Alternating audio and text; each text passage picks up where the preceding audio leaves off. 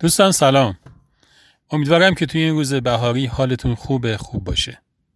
قراره که توی این اپیزود یه منتاجی داشته باشیم از پنج تا برداشت اولمون از داستانک ها قصدمون اینه که تا جایی که میشه این برداشت ها رو به کاربردی شدن نزدیک کنیم و اگه حلقه هایی بینشون جا افتاده اون حلقه ها رو هم تکمیل کنیم. منتاج کردن این حلقه ها نیاز به یک نخ تسبیح داره و من یک پدر رو نخ این تسبیح گرفتم. پدری که با خودش تصمیم گرفته که در یک سلوک درونی خودش رو به یک سطح روحی و به یک وسعت قلبی برسونه که بتونه با فرزندش یک تعامل خوبی رو برقرار بکنه. اون می‌دونه که اگه بتونه به این توانمندی برسه به یک گنج خیلی عظیمی دست پیدا کرده. این پدر به یه خبری دست پیدا کرده. هزاران سال پیش یک پدری و پسری به یه نقطه‌ای رسیدن که هر دوشون سر اون نقطه تسلیم هم شدن. یا به عبارتی هر دوتاشون تسلیم یک امر واحد شدن. امری که از جانب پروردگارشون بود. این خبر پدر رو خیلی گرم کرد و تصمیم گرفت که پی اون رو بگیره. البته اون تنها کسی نبود که این خبر رو شنیده بود. خیلی های دیگه بودن که قبل از اون این خبر رو شنیده بودن. ولی اون می‌دونست که یک حقیقت رو به سبک اون مردی که با صبوری غزالها رو شکار می‌کرد باید با صبوری کردن زنده به دست بیاره. وگرنه توی در و دیوار خونه ها و اینور اونور خیلی میشه تابلوهایی رو دید که اون خبر رو روش نوشتن و نصب کردن. پس باید در مفسار صبوری کردن رو روی خودش نصب می‌کرد. حالا برای چی صبوری؟ برای اینکه اولا این دریا یک دریای خیلی وسیع و خیلی ژرفه. و معلوم نیست این گنجی که این پدر دنبالش هست کجای این دریا گم شده. از نگاه ژنتیکی نگاه کنه می‌بینه که 5 میلیون کد ژنتیکی منحصر به فرد توی این فرزندش وجود داره که بخشی از اون رو از شخصیت دیگه‌ای به نام مادر به ارث برده. از نگاه فرهنگی دو تا خورده فرهنگن که ترکیب اونها شده این فرزند.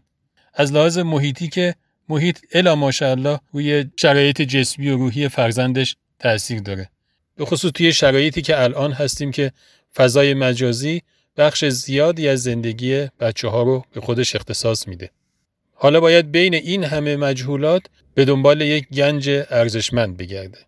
از طرف دیگه هم خیلی ها قراره به نوع تعاملاتش با این فرزندش هی ایراد بگیرن. چون با مدل های رفتاری خودشون سازگار نیست. با مدل هایی که خودشون از پدران و مادرانشون دیدن یا خودشون به عنوان پدر و مادر اون نقش رو بازی کردن. همه این شرایط رو باید در نظر داشته باشه و وارد این پروژه بشه. ولی خب اگه بتونه این گنج رو پیدا بکنه واقعا ارزشش رو داره. پس تصمیم می‌گیره که چشم از این خبر بر نداره تا بهش برسه. این پدر یک چیزی رو هم می‌دونه. اینکه قدم از قدم نمی‌تونه برداره مگر به توفیق الهی. و این توفیق از آسمون فرود نخواهد اومد مگر به اخلاصی که از زمین به آسمون بفرسته. ولی توی این همه شلوغ پلوغی چطور می‌تونه به یک عملی دست پیدا بکنه که بشه ازش به عنوان یک عمل خالصانه یاد کرد؟ احتمالا به یکی از این سه تا چیز نیاز داره. یا علم یا یک مربی و یا یک کتاب روشنگر. علم رو که می‌ذاره کنار چون می‌دونه که نداره. ولی واقعا به یکی از اون دوتای دیگه نیاز داره. یا به یک مربی یا به یک کتابی که بتونه بخوندش و ازش راه خودش رو پیدا بکنه. اون توی این مسیر با موانع زیادی هم برخورد خواهد کرد. بعضی از موانع درونی و ذهنی هن، بعضی از موانع بیرونی. یه وقتایی این پدر ممکنه تو ارتباط با فرزندش خیلی دوست داشته باشه که یه چیزی رو مثلا اصلاح بکنه. مثلا یک خلق و خویی یا یک رفتار خاص یا یک لحن خاصی رو توی فرزندش اصلاح بکنه. ولی هر بار که به این موضوع اقدام می‌کنه می‌بینی که موفق نمیشه. اشکالی نداره. می‌تونه به سبک اون ماهی شکارچی یه مدتی اون داستان رو رها کنه و هر از چندی توی فرصتهای مناسب دوباره به اون مانع نزدیک بشه و یه نوکی بهش بزنه. شاید اون مانع اصلا برطرف شده باشه و به راحتی بشه اون اصلاح رو انجام داد. البته لازمه توی این مسیر یه دوربینی هم روی خودش داشته باشه. همه این رفت و برگشت هایی که داره انجام میده برای خودش لازمن. در واقع مثل یک دارویی که برای شفای دردهای خودش طراحی شدن.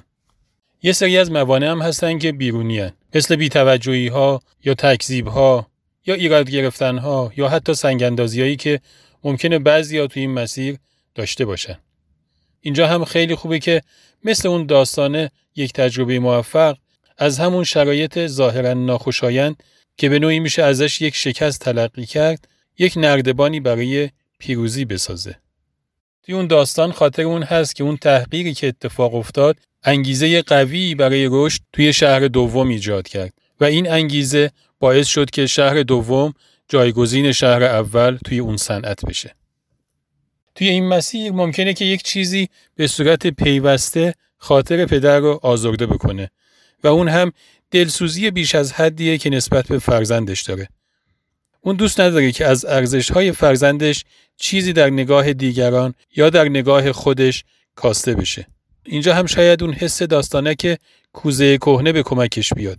این باور که پیر خردمند هستی به قدری حکیم هست که می‌تونه از هر موجودی حتی اگر که یک نواقصی و ایراداتی داشته باشه خیر و برکت تولید بکنه و به تعبیری باور به رحمانیت خداوند که با همه موجودات مهربونه. پس قضاوت هاشو باید کنار بگذاره و عجله هم نکنه. این پدر بعد از همه این پستی بلندی وقتی که برسه به اون نقطه ای که نقطه تحقق اون خبر هست تازه می‌تونه حال اون مردی رو درک بکنه که توی داستانک مرد و دریا 17 سال پای اون خبر پا کوبید تا بالاخره به گنج دست پیدا کرد. بعد هم تازه همه اینها رو که به دست بیاره تازه اول راهه. باید به خاطر داشته باشه که این رسیدن به نقطه هدف تفضل پروردگار بوده در حقش و لازمش شاکریته. وگرنه خیلی های دیگه بودن که این خبرها رو شنیدن پیش رفتن بهش رسیدن ولی نتونستن این تپه رو که فتح کردن نگه دارن و اون رو از دست دادن. این مسیر پرفراز و نشیب برای یک پدر می‌تونه خیلی امیدوار کننده و لذت بخش باشه و همین لذته که می‌تونه اون رو در این مسیر پابرجا نگه داره. به امید توفیق خدا نگهدار.